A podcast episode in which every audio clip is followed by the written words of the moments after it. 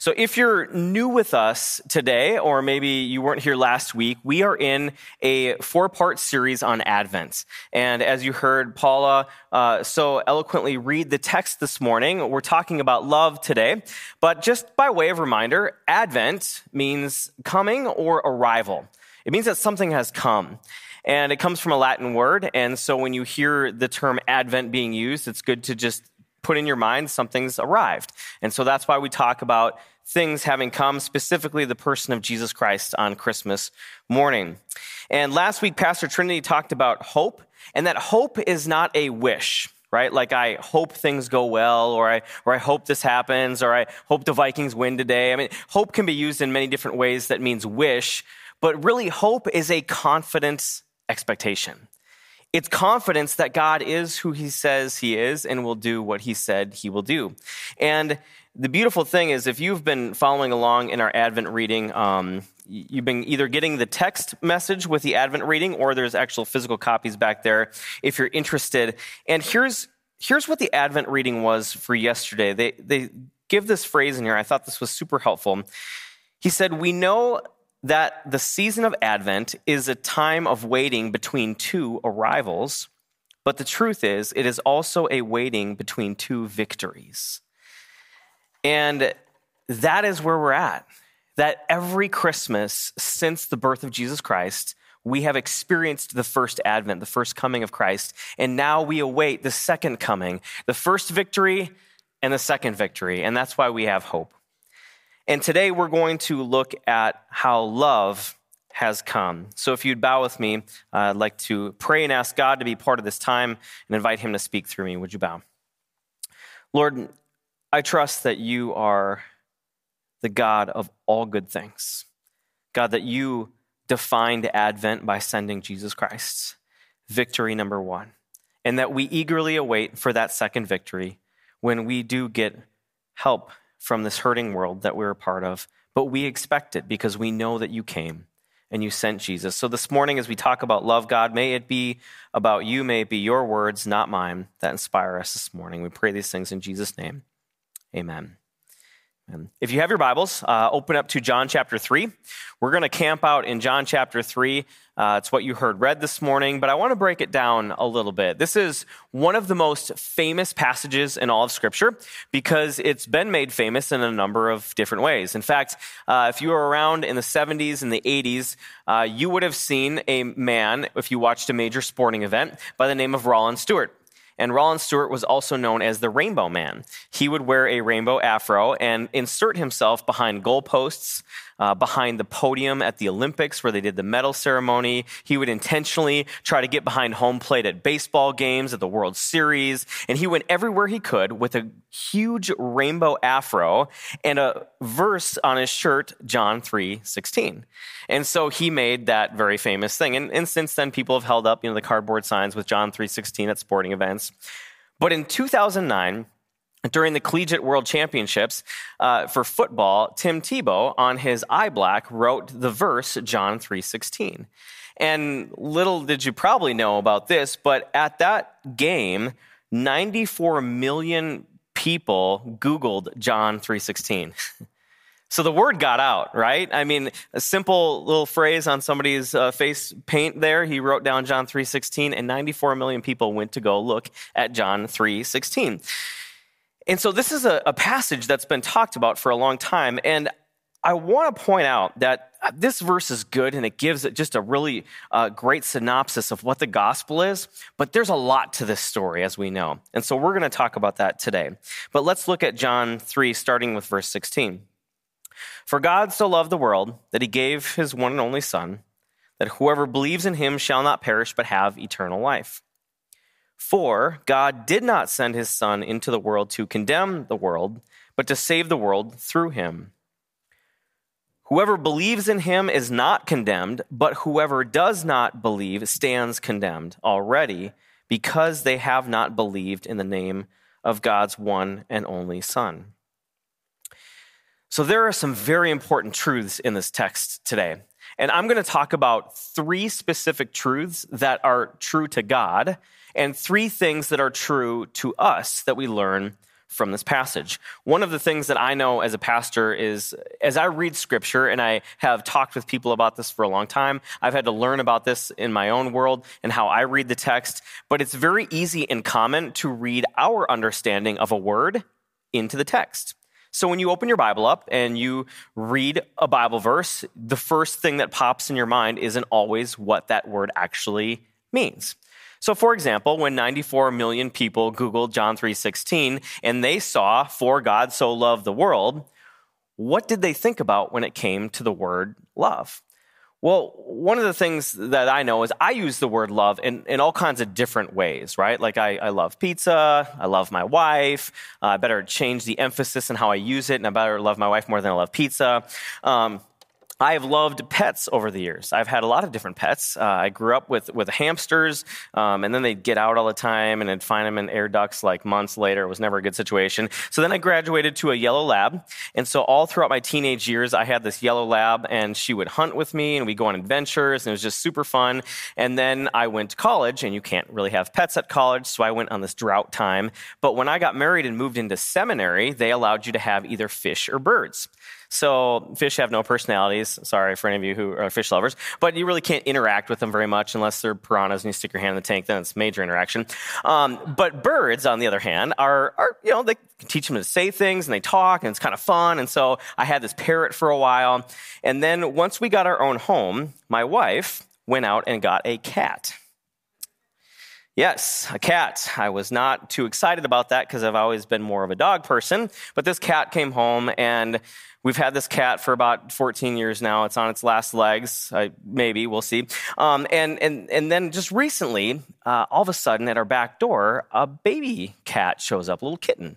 And my kids were playing with it and then it got cold outside. And so my wife was like well we can't just leave it out outside overnight and i have a lot of empathy. So i'm like yep you're probably right. So it ended up in a box then it ended up in the garage and pretty soon you know it was being fed and cared for. And then you know what happens? It becomes your pet and so I've just gone along with this whole thing. I mean, the bottom line is cats are really easy because you just give them food in a little box to, to, do its business in, and then you can leave them for a whole weekend where dogs take a little more, you know, upkeep and such. So I'm okay with cats. You know, I have a love hate relationship with the cat. So here I am sitting at the kitchen table this week, and I'm playing a game of cribbage with one of my kids, and all of a sudden, we have a Christmas tree up at this point, and all of a sudden, I hear a loud, a loud crash. And I, I had this conversation with my wife. I said, the cat just gets into everything because it likes to play. It's a kitten, like that's its nature. So I'm like, don't put the breakable ornaments on the bottom. Um, and for the most part, it was staying out of climbing the tree, probably because I scared it half to death when it did. Um, but it, it's it's now knocked off an ornament and it's broken all over the floor. And I go over to see this cat, and what I see is the picture behind me here. And what's on the floor is my 1987 Minnesota Twins World Series ornament that I had gotten from the Twins Pro Shop when I went to the parade with my grandmother on the year that the Twins won the World Series, which is very rare in Minnesota sports. And this thing was super precious to me. And so at that moment, I did not love the cat much at all, as you can see. And so the problem is we, we nuance words like this all the time, right? We use the word love or hate in different ways. And the truth is that God talks about love in a much different way than I loved that ornament or I don't love the cat. Biblical love is more than a feeling. It's caring for someone regardless of their response to you, and it's caring for them perfectly as Jesus demonstrated. That's what biblical love looks like. And at the first advent, the truth that we learn about God is that God loved. That God loved. That's the first truth that we learn. And not love like we love, right? We, we, our love is fickle. It has to do with circumstance sometimes. Um, you know, I love when the cat's just laying there on the couch and it looks really, really cute, but then when it does what it did to my ornament, I don't love it anymore. But God's love is not like that right? God's love is not based on our behavior, and praise the Lord that it's not. God's love, He's defining love in this very moment. In fact, the word for love is agapo in the Greek there, and it, it means unconditional love. It's the kind of love that you extend to somebody no matter what they do in return, no matter what they can give to you, no matter what they've done. It's unconditional, no strings attached kind of love. Words themselves do not have meaning, they're given meaning through action. And that's exactly why God sent Jesus to be the embodiment of love, to redefine a term that humans have been getting wrong for humanity ever since sin entered the world. And God sends Jesus to accurately, fully, and perfectly demonstrate what real love looks like. God's love is for the world. And are you in the world? Then it's for you. It's for you. It's for me. God's love is for all of us. It's unconditional and it's generous. And the second truth, and really what God's love looks like, is that God gave. So first he loved, but then he gave. If you've ever given a really good gift or received a really good gift, you, you think about the context of it, right? And if somebody has a whole bunch of something and they give you one of them, it, it feels like, okay, well, that was nice, but it wasn't very extravagant. But if someone has only one of something, and that's the only thing they have, and they extend it and give it to you, you know it's an extravagant gift. And the text tells us that he gave his one and only son. That is the kind of sacrificial, over the top kind of love that God demonstrated, his one and only. It doesn't get much more extravagant than that. Uh, this time of year, I always feel a lot of pressure uh, because I'm a homeowner and everyone puts Christmas lights up right? How many of you guys got your Christmas lights up already? A few people do. Okay, some of you.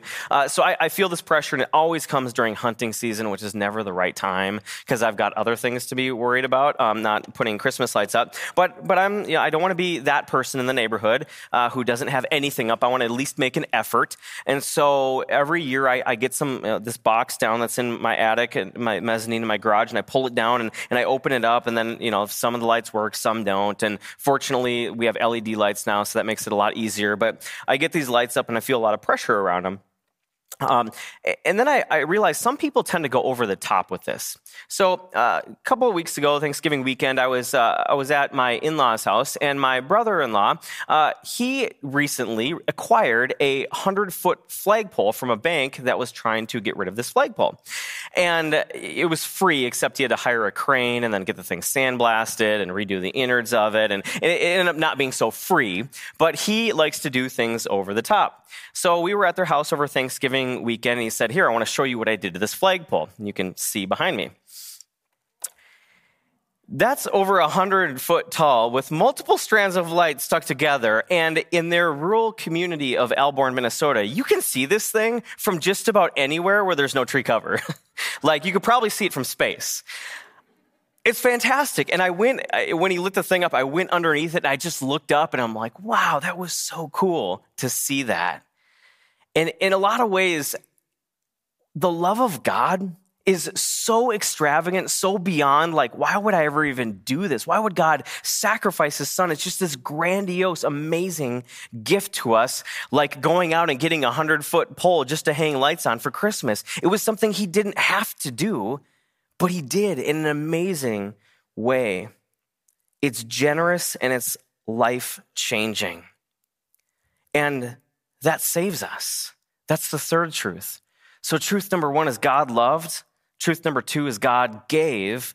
And truth number three is God saves to save the world through him. And it's not simply that you just look at it and enjoy. Um, I want to pay close attention to this right now because here's the thing about church and about Advent and about this time of year is it's really easy to just kind of look at everything and see, oh yeah, it's Advent, it's Christmas, it's about Jesus. But that's like this. That's like getting a wedding invitation in the mail and putting it up on your fridge and just looking at it, but then never actually going to the wedding. It's God's invitation to us, and we experience it when we accept it. You see, God's love, the world can see, and He has made it plain and, and, and visible. And He's continually bringing it through His messengers all across the world that we live in. But it's not simply for us just to look at and enjoy. It's for us to accept, like an invitation. I can look at that wedding invitation and see what it is, see who the couple is. Um, I can even look at the gift registry. I can see where the wedding's going to be. Maybe even the menu on there, and it's really exciting. And I look at that and I'm really happy for them. But if I really want to experience the joy of that moment with that couple, to see them get married and to celebrate with them, I have to accept the invitation. And that's what Advent's all about God sent Jesus not just to make a season look really cool and pretty and have a lot of lights up and, and do a lot of fun, festive stuff. He sent Jesus as an invitation for us to accept and to know personally and to have a relationship with. God's love for us is to look at and live. It's a life saving kind of love. It's a universal, available to anyone to accept and to know God's love. Uh, there's a story uh, in the book of Numbers, chapter 21. You don't have to turn to it. Maybe later you can read it. It's kind of a neat story.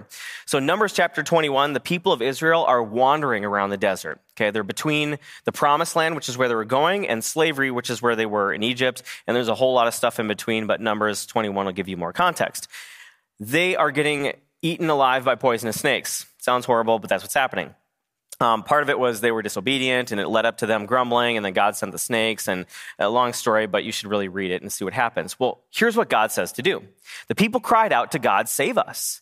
And so, what God says is to Moses, put a snake, a bronze snake, on a pole and hold it up really high. And if the people look to it, they'll live. Now, what does that make you think of? Fast forward to our current day and age. Um, have any of you ever seen this symbol behind me? So that's an Asclepius pole. Comes from a Greek mythological guy who supposedly had this same pole, but that even before then, we're looking at the book of Numbers. That Jesus was the one whom God would hold up so that people could look at to be saved. So if you look at John chapter 3, you'll see where I'm going with this. John chapter 3, before verse 16, so starting with the verse 14, look at what it says. As Moses lifted up the serpent in the wilderness, so must the Son of Man be lifted up, that whoever believes in him may have eternal life. So, this story that happened hundreds of years before Jesus even came was foreshadowing what would happen with Advent that Jesus came to live this life, to die on a cross, that all of us who accept that invitation by looking to Him as Lord and Savior can be saved. And I always think it's fascinating whenever I see that, that Asclepius pole, that uh, imagery that you see in medical fields. It really just reminds me of that moment in Numbers. And then I think of John 3 and how God sent Jesus to be looked at, to be accepted, and to be saved by. The three truths about God is number one, he loved us. Number two, he gave. And number three, he saves. But there are also three things that are true about us in this passage as well. The first one is that we are perishable. We are perishable. God sent Jesus to save us so that none shall perish. Um, I gave this illustration in the last service too, and my wife corrected me, so I've got the corrected version now. Um, but here's how this goes. So we were sitting around the kitchen table, and my daughter wanted a glass of milk. Maybe you can see where this is going. And my wife poured her glass of milk and handed it to her. And in our house, sometimes things don't get consumed on a timely manner. So they sit in the fridge a lot longer than they ought to. And, you know, my daughter kind of looked at the milk and took a sniff of it. And, and, you know, my wife's like, oh, no, it's fine. It's good. Just drink it. And she took a big, like, big gulp of this sour, rotten, curdled milk that had been totally perished for like, oh, at least a week and spit it out everywhere. So now every time that we give her any kind of milk, she kind of looks at us like, you know, what's going to happen here? And she always, you know, smells it first and tests it because, yeah, we've kind of trained her not to trust milk poured by an adult in our house. But the truth is, perishing is part of our, our culture, right? Nothing lasts. Everything in this culture that you know, stuff goes bad, things break, our bodies break down. Life does not last forever. There's signs of it all over.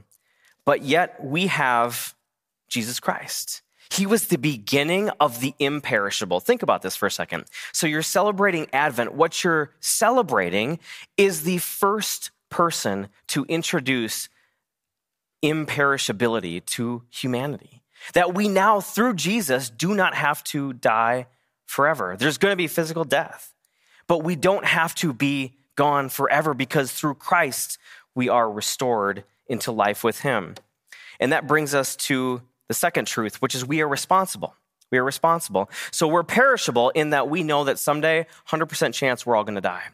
But we're also responsible because the text says in verse 18, whoever believes in him is not condemned, but whoever does not believe stands condemned already. And there's nothing in between. So either we are going to die in our sin or we are going to be accepted into life as we accept the invitation of Christ's life and death. God's love is not forceful, it's invitational. We have to respond to experience it. Just like that invitation, if you really want to know what God's love is, you can't just look at it. You have to say yes to it. You have to say yes to it. And the third truth is this that we are redeemable. We are redeemable. Um, this was this was a really challenging week for me. Um, so the man that I, I mentioned had passed away. Um, Jed, I just met with two weeks ago. Uh, he's 44 years old. He's in great shape. Him and I were working together on planning a marriage conference for April for our church body here. And he has four daughters, 15 and younger, and just died suddenly uh, from a medical event. And it was it was devastating when I when I got the news. It was like somebody punched me in the stomach because how do you how do you even comprehend the reality of somebody who is healthy, who is uh, with a young family? It's like why do these things happen? And as I was thinking about it, and uh, and I went home and I, I, hugged my daughters, and I just I lost it. And they're, you know, Dad, are you okay? And I'm just I'm ugly crying because I was so broken uh, for his family and for what's going on. But then the only thing that keeps me going is to know that we're redeemable, that the physical ending of our lives is not the end because we have Jesus Christ. And Advent represents that. That at the time of his birth, we see the first person who will ever die but never die. And that's Jesus because he's been risen. And we celebrate that in Easter, obviously, but we are redeemable. We can have eternal life. The arrival of love demonstrated in Christ means that we can be redeemed. And so I fully expect someday to see my brother Jed again when Christ returns and when we're risen in him in that new life. God loved, he gave, and he saves. We are perishable, we're responsible, we have to make a decision, and we are redeemable. Love has come to reveal God and redeem us. That's the bottom line. Love has come to reveal God a new definition of love, an understanding of what this looks like, how we can be redeemed, and to redeem us. So you're either one of two people here today. Uh, either you're here and you've never said yes to Jesus Christ. You've looked at the invitation every Christmas since you were born, and you saw the invitation, you knew about the baby Jesus, you understood maybe what God was, but maybe said, nah, he's not for me. Accept him. If you want to experience the love of God, Romans 10 9 says, if you believe in your heart that Jesus is Lord, you confess with your mouth that, that Jesus is Lord, and you believe in your heart that God raised him from the dead, then you'll be saved. That it's as simple as accepting the invitation of who God is, confessing and believing. And if, if that's you after the service and you want to pray, our prayer team will be up here. I'd love to pray with you as well. But maybe you're the second person here. Maybe you've accepted him, but now what? And that's where this gets really fun because if you're in the one year Bible with us and you got to today's reading in 1 John chapter 4, which I don't think this is any coincidence, you can read this and I'm going to read it for you right now. 1 John 4, verses 9 through 12. God showed how much he loved us by sending his one and only Son into the world so that we might have eternal life through him. This is real love. Not that we loved God, but that he loved us and sent his son as a sacrifice to take away our sins. Dear friends, since God loved us that much, we surely ought to love each other. No one has ever seen God, but if we love each other, God lives in us. This last part's really important. And his love is brought to full expression in us. So, Advent is a participation activity. that if you've accepted Jesus Christ as your Lord and Savior, you are the expression of God's love to those you come in contact with. That's it. Bottom line. You are part of the Advent story. That as God's love is demonstrated through your life, your life is an expression of love to other people. And so, this Advent, one of two things either accept the invitation, know Jesus Christ as your Lord and Savior, or be the expression of God's love to all those around you but know that love has come and God redeems us. Would you bow with me as I pray? God, I'm just so grateful that Christmas is not just about presents. I'm so grateful that the end of life on this earth is not the end. God, we know that as we celebrate Advent and all that the season has to offer, real love is what you demonstrated. It's you sending your son to be love, an example of love among us. God, may we be that to other people. May we accept that invitation regularly and consistently, that we might know the love that you pour out in us, the person of Jesus Christ. We pray these things in your name. Amen.